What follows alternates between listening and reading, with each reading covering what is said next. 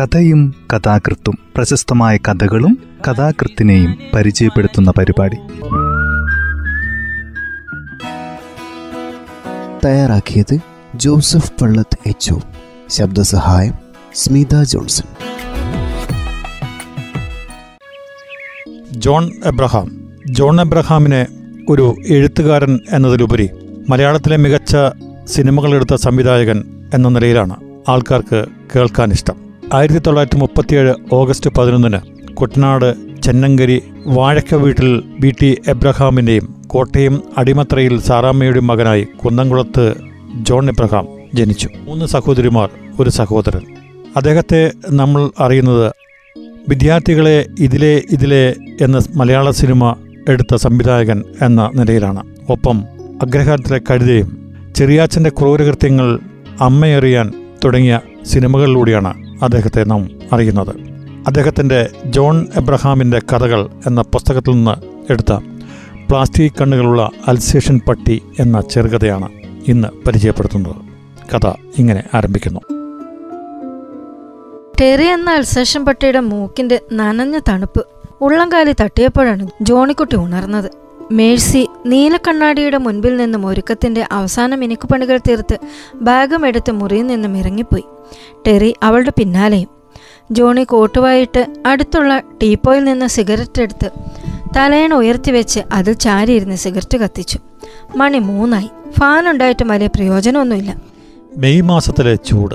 Johnny അസ്വസ്ഥനായിരുന്നു. തലേ ദിവസത്തെ പാർട്ടിയുടെ ഹാങ് ഓവർ ഉച്ച കഴിഞ്ഞിട്ടും മാറിയില്ല. ഇന്നലെ ഒരുപാട് കുടിച്ചു. നേരം വെളുക്കാറായപ്പോഴാണ് വീട്ടിൽ വന്നത്. ഉച്ചയ്ക്ക് ഊണ് കഴിക്കാറായപ്പോൾ ഉണർന്നത്. ഊണ് കഴിച്ചുകൊണ്ടിരുന്നപ്പോൾ തലേദിവസത്തെ പാർട്ടിയിലെ സംസാരങ്ങളെപ്പറ്റി മേഴ്സി പതിവ് പോലെ ആക്ഷേപം പറഞ്ഞു.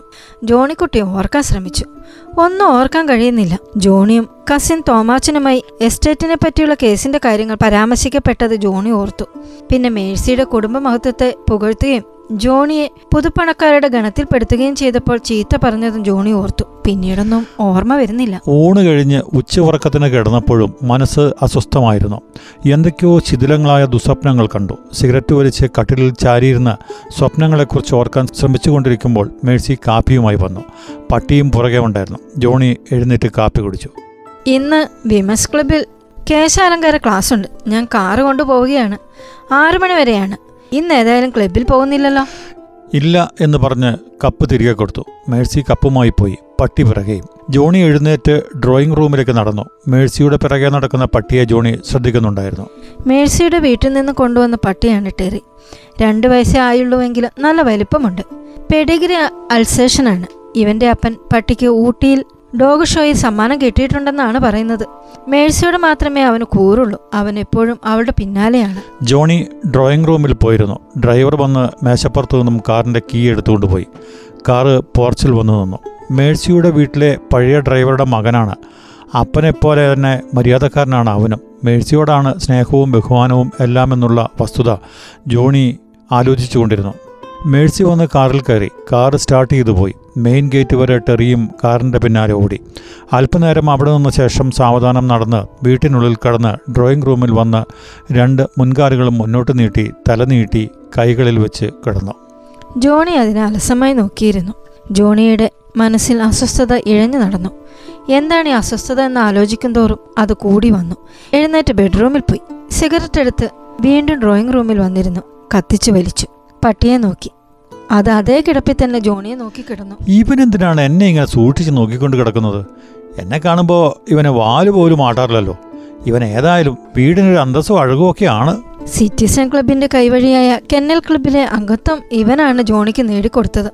കെന്നൽ ക്ലബിലെ അതായത് പട്ടികളുടെ ക്ലബ്ബ് അംഗങ്ങൾ മനുഷ്യരാണ്. അതിനുള്ള അന്തസ്സും അവർക്ക് തന്നെയാണ്. പട്ടികൾക്കില്ല. ഇപ്പോൾ പട്ടികളില്ലാത്തവരും ഈ ക്ലബിലെ അംഗങ്ങളാണ്.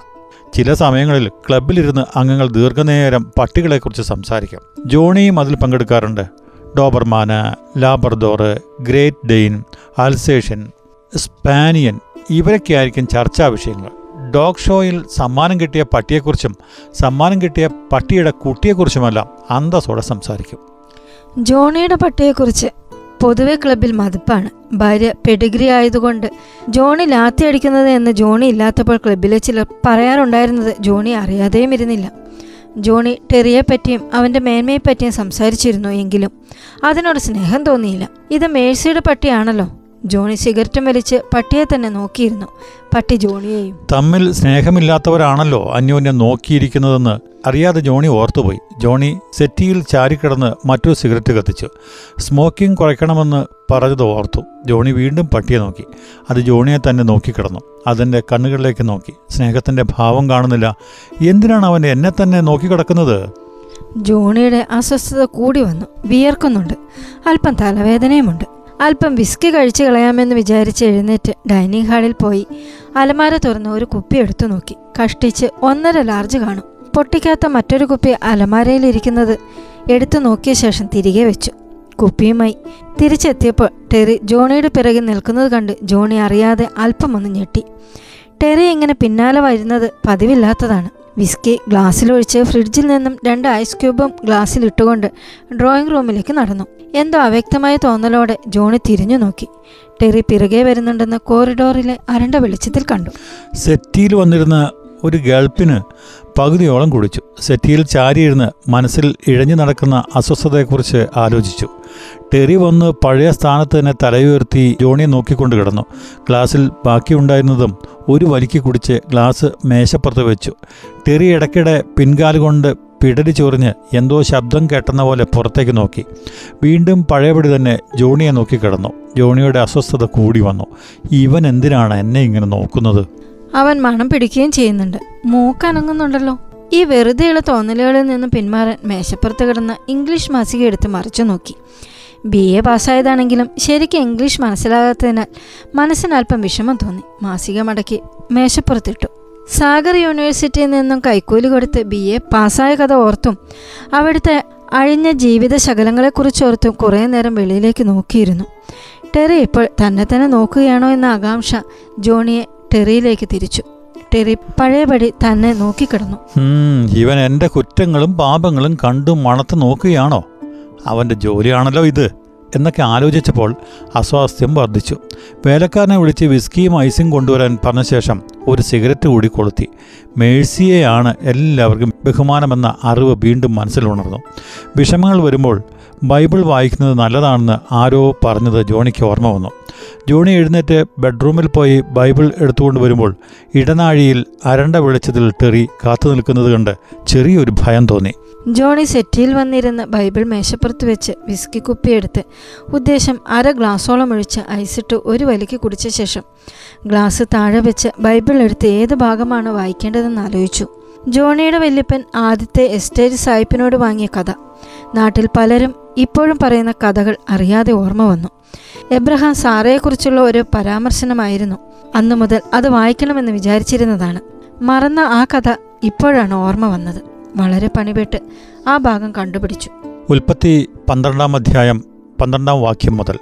മിശ്രൈമ്യർ നിന്നെ കാണുമ്പോൾ ഇവൾ അവന്റെ ഭാര്യയാണെന്ന് പറഞ്ഞ് എന്നെ കൊല്ലുകയും നിന്നെ ജീവനോടെ രക്ഷിക്കുകയും ചെയ്യും. എന്റെ സഹോദരി എന്ന് പറയണം. എന്നാൽ നിന്റെ നിമിത്തം എനിക്ക് നന്മ വരികയും ഞാൻ ജീവിച്ചിരിക്കുകയും ചെയ്യും. അങ്ങനെ അബ്രാം മിശ്രൈമിൽ എത്തിയപ്പോൾ സ്ത്രീ അതിസുന്ദരി എന്ന് മിശ്രൈമിൻ കണ്ടു. ഫറവോന്റെ പ്രഭുക്കന്മാരും അവളെ കണ്ടു.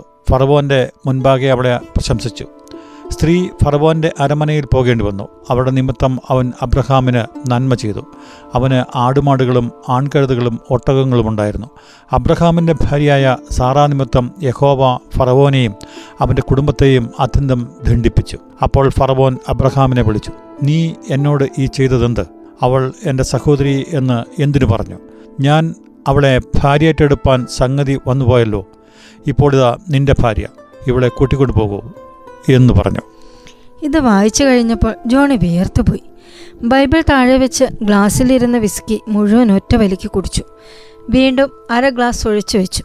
ഒരു സിഗരറ്റ് എടുത്ത് കത്തിച്ച് എഴുന്നേറ്റ് ജനലിന്റെ കമ്പിയിൽ പിടിച്ച് പുറത്തേക്ക് നോക്കി നിന്നു. ഈ പരാമർശനം നടത്തിയതാരാണെന്ന് കുറെ നേരം ആലോചിച്ചു നിന്നു. ഓർമ്മ വന്നില്ല. ജോണി എന്തോ നഷ്ടപ്പെട്ടവനെ പോലെ തിരിച്ചു വന്ന് സെറ്റിയിലിരുന്ന് വിസ്കി ഗ്ലാസ്സിലേക്ക് നോക്കിയിരുന്നു. ഗ്ലാസിനുള്ളിൽ ജനലിന്റെ നിഴൽ മനസ്സ് വീണ്ടും വീണ്ടും പട്ടിയിലേക്ക് വലിക്കപ്പെട്ടു. അവൻ അതുപോലെ നേരെ നോക്കി കിടക്കുന്നു. അവന്റെ നോട്ടം തന്റെ ഉള്ളിലേക്കും തന്റെ അപൂർവ പാപങ്ങളിലേക്കും കടക്കുന്നതായി തോന്നിയതിന്റെ കൂടെ തന്നെ അനാവരണം ചെയ്യുന്ന ഒരു ഭയവും ഉള്ളിൽ ഉരുണ്ടു കൂടുന്നതായി തോന്നി. അവന്റെ മൂക്ക് അനങ്ങുന്നുണ്ട്. അത് തന്റെ കുറ്റങ്ങളെ മണത്തറിയുന്നു. അവൻ എന്നെ ചാടി പിടിക്കുവോ? മനസ്സ് പട്ടിയിൽ നിന്ന് തിരിക്കാൻ വേണ്ടി ജോണി വീണ്ടും വിസ്കി കുടിച്ചു. സെറ്റിയിൽ ചാരി മലർന്നു കിടന്ന് മുകളിലേക്ക് നോക്കിയിരുന്നു. ഫാൻ കറങ്ങുന്നുണ്ട്. ഇത് അവിടെ നിന്ന് പൊട്ടി വീഴുവോ? വീണാൽ തന്റെ ദേഹത്തായിരിക്കും. ജോണി എണീറ്റ് നേരെ ഇരുന്ന് നോക്കിയത് പട്ടിയുടെ മുഖത്തേക്കാണ്. പട്ടി കിടപ്പിന്റെ വിധം മാറ്റി മുൻകാലുകൾ രണ്ടും നീട്ടിയിട്ട് തല അതിൽ വെച്ച് ചെവി കൂർപ്പിച്ച് കണ്ണുകൾ തുറച്ച് വാലും നീട്ടിയിട്ട് ഇരയുടെ മേൽ ചാടി വീഴാൻ കിടക്കുന്ന പുലിയെപ്പോലെ കിടക്കുന്നു. ജോണിക്ക് അസ്വസ്ഥതയും ഭയവും വളർന്നു. ഇതിനെ ആട്ടി ഓടിച്ചാലോ? ഓടിച്ചാൽ അത് ചാടി വീണാലോ? അൽസേഷൻ പിടിച്ചാലേ പിടലിക്കായിരിക്കും പിടിക്കുന്നതെന്ന് സത്യം. മനസ്സിലെ ഭയത്തിന് ആക്കം കൂട്ടി വേലക്കാരനെ വിളിച്ചിട്ട് എറിയെ കൊണ്ടുപോകാൻ പറയാം. വേലക്കാരനെ വിളിച്ചു. അവൻ വന്നപ്പോൾ അവനോട് ഇക്കാര്യം പറയുന്നത് മോശമാണെന്ന് തോന്നിയത് കാരണം ഐസ് എടുത്ത് കൊണ്ടുവരാൻ പറഞ്ഞ് അവനെ വിട്ടു. അവന്റെ പിന്നാലെ ടെറിയും പോയി. ജോണിക്ക് ആശ്വാസം തോന്നി. ഒരു ദീർഘനിശ്വാസം വിട്ടു. വിസ്കി കുപ്പി എടുത്ത് അത് സൂര്യന് നേരെ പിടിച്ച് അതിന്റെ നിറം നോക്കിയിരുന്നു. വേലക്കാരൻ ഐസുമായി വന്നപ്പോൾ പിറകെ ടെറിയും വന്നു. ഗ്ലാസ്സിൽ ഐസിട്ട് വിസ്കി ഒഴിച്ച് സൂര്യനെ നോക്കിയിരുന്ന് കുടിച്ചു. അസ്വസ്ഥതയും ഭയവും മറക്കാൻ വീണ്ടും ബൈബിൾ വായിക്കാമെന്ന് തീരുമാനിച്ചു. ഗ്ലാസ് താഴെ വെച്ച് ബൈബിൾ എടുത്ത് പല ഭാഗങ്ങളും മറിച്ചു നോക്കി. നേരത്തെ വായിച്ച ഉൽപ്പത്തി പുസ്തകത്തെക്കുറിച്ച് ഓർത്തപ്പോൾ ബൈബിൾ വായിക്കാനും ഭയം തോന്നി. മനസ്സ് വീണ്ടും ഭയത്തിലേക്ക് ഇഴഞ്ഞുപോയി ബൈബിൾ മടക്കി മേശപ്പുറത്ത് വെച്ച് വെളിയിലേക്ക് നോക്കിയിരുന്നു. അസ്തമിക്കാൻ പോകുന്ന സൂര്യന്റെ വെളിച്ചം മുറിക്കുള്ളിൽ ചരിഞ്ഞു കിടക്കുന്നു. ജനലക്കമ്പികളുടെ ചരിഞ്ഞ നിഴൽ വീണ്ടും അജ്ഞാതമായ അസ്വസ്ഥതയിലേക്ക് മനസ്സിനെ വലിച്ചഴച്ചു. അദൃശ്യമായ ഭയവും അകാരണങ്ങളായ തോന്നലുകളും പട്ടി അവിടെ തന്നെ ഉണ്ടോ എന്ന് നോക്കാൻ ജോണിയുടെ മനസ്സിനെ ചങ്ങലയിട്ട് വലിച്ചു. സാവധാനം തിരിഞ്ഞു നോക്കി. പട്ടി കുറെ കൂടി സമീപത്തായി പഴയതുപോലെ തന്നെ തുറച്ചു നോക്കിക്കൊണ്ട് കിടക്കുന്നു. അസ്തമിക്കാൻ പോകുന്ന സൂര്യന്റെ രശ്മികൾ പട്ടിയുടെ കണ്ണിൽ വീണു. ആ നനവുള്ള കണ്ണുകൾ സ്ഫടികം പോലെ തിളങ്ങി. തിളങ്ങുന്ന ആ കണ്ണുകളിലേക്ക് നോക്കിയപ്പോൾ ഭയം വർദ്ധിച്ചു. അതിൽ നിന്ന് രക്ഷപ്പെടാൻ ജോണി കണ്ണുകളെ മുറിക്കുള്ളിലെ കണ്ടുമടുത്ത പല സാധനങ്ങളിലേക്കും തിരിച്ചുവിടാൻ ശ്രമിച്ചു. ഇരിപ്പുമുറിയിലെ എല്ലാ സാധനങ്ങളും പ്രത്യേകിച്ചും പൊടി പിടിച്ച പഴയ റേഡിയോഗ്രാമും കലമാന്റെ കൊമ്പും സ്റ്റഫ് ചെയ്ത പുലിയുമെല്ലാം തന്നെ തുറച്ചു നോക്കുന്നതായി തോന്നി. പട്ടിയെ വീണ്ടും നോക്കാനുള്ള ഭയത്തിന്റെ ആസക്തി കിനാവള്ളി പോലെ മനസ്സിനെ കടന്നു പിടിച്ച് ഭയത്തിന്റെ അഗാധതയിലേക്ക് വരിച്ചു ജോണി പട്ടിയെ നോക്കി അതിന്റെ കണ്ണുകളിലേക്ക് നോക്കി. പല നിറത്തിലുള്ള തിളങ്ങുന്ന കണ്ണിന്റെ അഗാധതയിലേക്ക് വിറയലോടെ നോക്കി. വരണ്ട ചുണ്ടുകൾ നാക്കുകൊണ്ട് തുടയ്ക്കാൻ പോലും ഭയം തോന്നി. ഇത് ജീവനുള്ള കണ്ണുകളാണോ എന്ന് സംശയം തോന്നി. വീണ്ടും ചലിക്കാത്ത നിറങ്ങളുള്ള കണ്ണുകളിലേക്ക് നോക്കിയപ്പോൾ തന്റെ കണ്ണും അങ്ങനെ തന്നെ നിശ്ചലങ്ങളാണോ എന്ന നിറമുള്ള ഭയം കുത്തനെ മനസ്സിൽ വീണു. ഈ കണ്ണുകൾ ജീവനില്ലാത്ത ഭയമില്ലാത്ത പ്ലാസ്റ്റിക് കണ്ണുകളാണ്. പല നിറങ്ങളുള്ള തിളങ്ങുന്ന പ്ലാസ്റ്റിക് കണ്ണുകൾ. ഇത് പട്ടി തന്നെയാണോ? അതോ അതിന്റെ രൂപത്തിൽ എന്റെ അവസാനം കുറിക്കാൻ വേണ്ടി വന്നിരിക്കുന്ന എന്റെ അദൃശ്യ ശത്രുവാണോ? മനസ്സിന്റെ ഭയം സാവധാനം ഇഴഞ്ഞ് വെളിയിൽ വന്ന് ജോണിയുടെ ശരീരത്തിൽ ചുറ്റുവാൻ തുടങ്ങി. അത് വരിഞ്ഞു മുറുകുന്നു. ജോണിക്ക് ശ്വാസതടസ്സവും കുളിരും തോന്നി. ധൈര്യം വീണ്ടെടുക്കാൻ നോക്കി. ഭയത്തിന്റെ ആസക്തി ജോണിയെ വിഴുങ്ങി. പട്ടിയെ നോക്കാതിരിക്കാൻ കഴിയാതെയായി. പട്ടി തലയുയർത്തി നാക്ക് നീട്ടി ജോണിയുടെ ഭാവപകർച്ചകൾ നോക്കിയിരുന്നു. അവൻ എന്റെ സർവ തെറ്റുകളും പാപങ്ങളും കണ്ടും മണത്തും അറിഞ്ഞിരിക്കുന്നു. അവൻ എന്റെ മനസ്സിലേക്കും ആത്മാവിലേക്കും ചുഴിഞ്ഞു നോക്കുന്നു. എനിക്ക് എന്നെ മറയ്ക്കാൻ കഴിയുന്നില്ല. അവൻ എന്റെ അവസാനത്തിന് അയാധിപനായി എന്റെ മുൻപിലിരിക്കുന്നു. ഇനി എനിക്ക് രക്ഷയില്ല. ഏത് നിമിഷവും അവൻ എന്റെ മേൽ ചാടി വീഴും. എന്നെ പിടലിയിൽ പിടിച്ചു കടിച്ച് വലിച്ചു കീറും. തീർച്ച. ജോണി വിയർക്കാൻ തുടങ്ങി. ഇറങ്ങി ഓടിയാലോ? അവൻ പിറകെ ഓടി വന്ന് പിടിക്കും. ഓടി മുറിക്കുള്ളിൽ കടന്ന് വാതിലടച്ചാലോ അവൻ കാത്തിരുന്ന് കാത്തിരുന്നെന്നെ പിടിക്കും. ജോണി വേലക്കാരനെ വിളിക്കാൻ ശ്രമിച്ചു. ഒച്ച വരുന്നില്ല. ഭയം ജോണിയെ പിടിച്ചടക്കിയിരുന്നു. തൊണ്ട വരളുന്നു. നാക്ക് വരളുന്നു. ചുണ്ടുണങ്ങുന്നു. പട്ടിയെപ്പോലെ തന്നെ ജോണിയും അണയ്ക്കാൻ തുടങ്ങി. പട്ടിയുടേതുപോലെ തന്നെ തന്റെ നാക്കും വെളിയിലാണോ എന്നറിയാൻ ജോണി വിറയ്ക്കുന്ന കൈകൾ കൊണ്ട് മുഖത്ത് തപ്പി നോക്കി. ജോണി സർവശക്തിയും സംഭരിച്ച് വേലക്കാരനെ വിളിച്ചു എന്ന തോന്നൽ. അവൻ വന്നില്ല. മേഴ്സി വന്നിരുന്നെങ്കിൽ. ജോണി മനസ്സിൽ ദൈവത്തെ ഉറക്ക വിളിച്ചു. അവൾ വന്നാലും എനിക്ക് രക്ഷയില്ല. ഇവൻ ഇവിടെ ഉള്ളിടത്തോളം കാലം. അവൻ എന്നെ പിടിക്കാതെ വിടില്ല. ജോണി പട്ടിയുടെ പ്ലാസ്റ്റിക് കണ്ണുകളുടെ ഉള്ളിലേക്ക് നോക്കി. അതിൽ തന്റെ മരണം വെട്ടിത്തിളങ്ങുന്നത് കണ്ടു. ജോണി രക്ഷയ്ക്കായി ചുറ്റുപാടും നോക്കി. ആരുമില്ല. ഇലകൾ പോലും അനങ്ങുന്നില്ല. സൂര്യൻ അസ്തമിക്കാറായിരിക്കുന്നു. മരണത്തിന്റെ നിമിഷങ്ങൾ അടുത്തുകൊണ്ടിരിക്കുന്നു. സൂര്യൻ അസ്തമിച്ചാലുടൻ ഇവൻ എന്റെ മേൽ ചാടി വീഴും. സൂര്യൻ അസ്തമിക്കരുതേ എന്ന് മനസ്സുനൊന്ന് പ്രാർത്ഥിച്ചു. ജോണി ആപാതചൂടം വിയർക്കുവാൻ തുടങ്ങി. രക്ഷയ്ക്കായി വീണ്ടും ചുറ്റുപാട് നോക്കി. ദൈവമേ എന്ന് വീണ്ടും ദയനീയമായി വിളിച്ചു. പെട്ടെന്ന് മുറിയുടെ മൂലയിൽ ചാരി വച്ചിരുന്ന പോളിഷ് ചെയ്ത തോക്ക് കണ്ടു. രക്ഷപ്പെടലിന്റെ തുരുമ്പ് കണ്ടു. ആർത്തിയോടെ വീണ്ടും നോക്കി. അതിന്റെ അടുത്ത് തന്നെ തോട്ടായിരിക്കുന്ന പെട്ടിയും കണ്ടു. അതെടുക്കണമല്ലേ തോക്കെടുക്കാൻ നടക്കുമ്പോൾ അവൻ ചാടി വീണാലോ? വിറയ്ക്കുന്ന കൈകൾ കൊണ്ട് ജോണി സെറ്റിയിൽ ബലമായി പിടിച്ചു. പട്ടിയെ നോക്കിക്കൊണ്ട് തന്നെ സാവധാനം എഴുന്നേറ്റു. കാലിനടിയിൽ നിന്ന് ഭൂമി വഴുതിപ്പോകുന്നോ ബലമായി സെറ്റിയിൽ പിടിച്ചുകൊണ്ട് പട്ടിയിൽ നിന്നും നോട്ടം മാറ്റാതെ എഴുന്നേറ്റ് വേച്ച് വേച്ച് നടന്ന് കൈകൊണ്ട് തപ്പി. തോക്കെടുത്തു. വിറയ്ക്കുന്ന കൈകൾ കൊണ്ട് പെട്ടി തുറന്ന് തോട്ടയും എടുത്തു. തോക്ക് നിറച്ചു. ടെറി എഴുന്നേറ്റ് വാപ്പിളർന്ന് കോട്ടുവാ ശബ്ദത്തോടെ വിട്ട് വീണ്ടും അവിടെ തന്നെ ജോണിയെ നോക്കി നാക്കും നീട്ടിയിരുന്നു. ജോണിയുടെ കൈകൾ കൂടുതൽ വിറയ്ക്കാൻ തുടങ്ങി. തോക്കെടുക്കാൻ കഴിയുന്നില്ല. സർവശക്തിയും സംഭരിച്ച് തോക്കുയർത്തി ശ്വാസം മുഴുവൻ പിടിച്ച് തോക്ക് നീട്ടി. ടെറി എഴുന്നേറ്റ് തോക്കിലേക്ക് നോക്കി. വാലാട്ടിക്കൊണ്ട് നിന്നു. വെടിപൊട്ടി. ടെറി നിലത്ത് വീണ് പിടഞ്ഞു ജോണിയും ബോധമറ്റ് വീണു. വെടിയുടെ ഒച്ച കേട്ട് വേലക്കാരൻ ഓടി വന്ന് ഈ കാഴ്ച കണ്ടു. സ്തബ്ധനായി നിൽക്കുമ്പോൾ കാറ് വരുന്ന ശബ്ദം കേട്ട് അവൻ ഇറങ്ങി ഓടി. കാറ് നിർത്തുന്നതിന് മുമ്പ് മേഴ്സിയോട് വിവരം പറഞ്ഞു. മേഴ്സി ഓടി മുറിയിൽ വന്ന് അല്പനേരം തരിച്ചു നിന്നു. ജോണിയുടെ അടുത്തേക്ക് ഓടി. പിടിച്ചു കുലുക്കി വിളിച്ചു. ബോധമില്ല. മേശപ്പുറത്തിരുന്ന ഐസ് വെള്ളം ജോണിയുടെ മുഖത്തൊഴിച്ചു തടവി. ജോണി ഇട്ടിരുന്ന വേഷം വിയർപ്പിൽ കുതിർന്നിരുന്നു. സാവധാനം കണ്ണു തുറന്നു. മേഴ്സിയെ കണ്ട മാത്രയിൽ ഒരലർച്ചയലറി. വീണ്ടും ബോധം മറഞ്ഞു വീണു. മേഴ്സി നെറ്റിയിൽ കൈവച്ചു നോക്കി. തീ പോലെ പനിക്കുന്നു. വേലക്കാരുടെ സഹായത്തോടെ ജോണിയെ എടുത്തു. രക്തത്തിൽ കുളിച്ചു കിടക്കുന്ന ടെറിയെ ഒന്ന് നോക്കി. ജോണിയെയും കൊണ്ട് കാറിൽ കയറി. കാർ ഹോസ്പിറ്റലിലേക്ക് വേഗം പാഞ്ഞു. കാറിന്റെ ബാക്ക് സീറ്റിൽ നാക്കും നീട്ടി പട്ടിയെപ്പോലെ കിതച്ചുകൊണ്ട് ജോണി കിടക്കുന്നു. ഡോക്ടർ പരിശോധന നടത്തി. ഹൈഡ്രോഫോബിയ ആണെന്നാണ് ആദ്യം തോന്നിയത്. പിന്നീട് മാനസികമാണെന്ന് തോന്നി. ഏതായാലും സൈക്യാട്രിസ്റ്റിനെ അളയച്ചിട്ടുണ്ട് ഇപ്പോൾ വരും. ഡോക്ടർ ജോണിയുടെ കണ്ണിലേക്ക് ടോർച്ചടിച്ച് പരിശോധിച്ചു. മേഴ്സിയും ആ കണ്ണുകൾ കണ്ടു. ഇത് പ്ലാസ്റ്റിക് കണ്ണുകളാണോ എന്ന് മേഴ്സിക്ക് സംശയം തോന്നി. കഥ ഇവിടെ അവസാനിക്കുന്നു.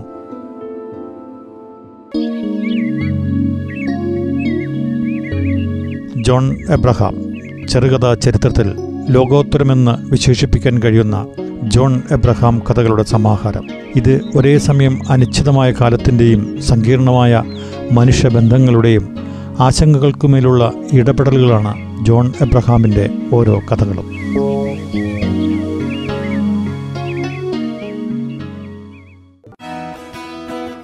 തയ്യാറാക്കിയത് ജോസഫ് പള്ളത്ത് എച്ച് ശബ്ദസഹായം സ്മിത ജോൺസൺ.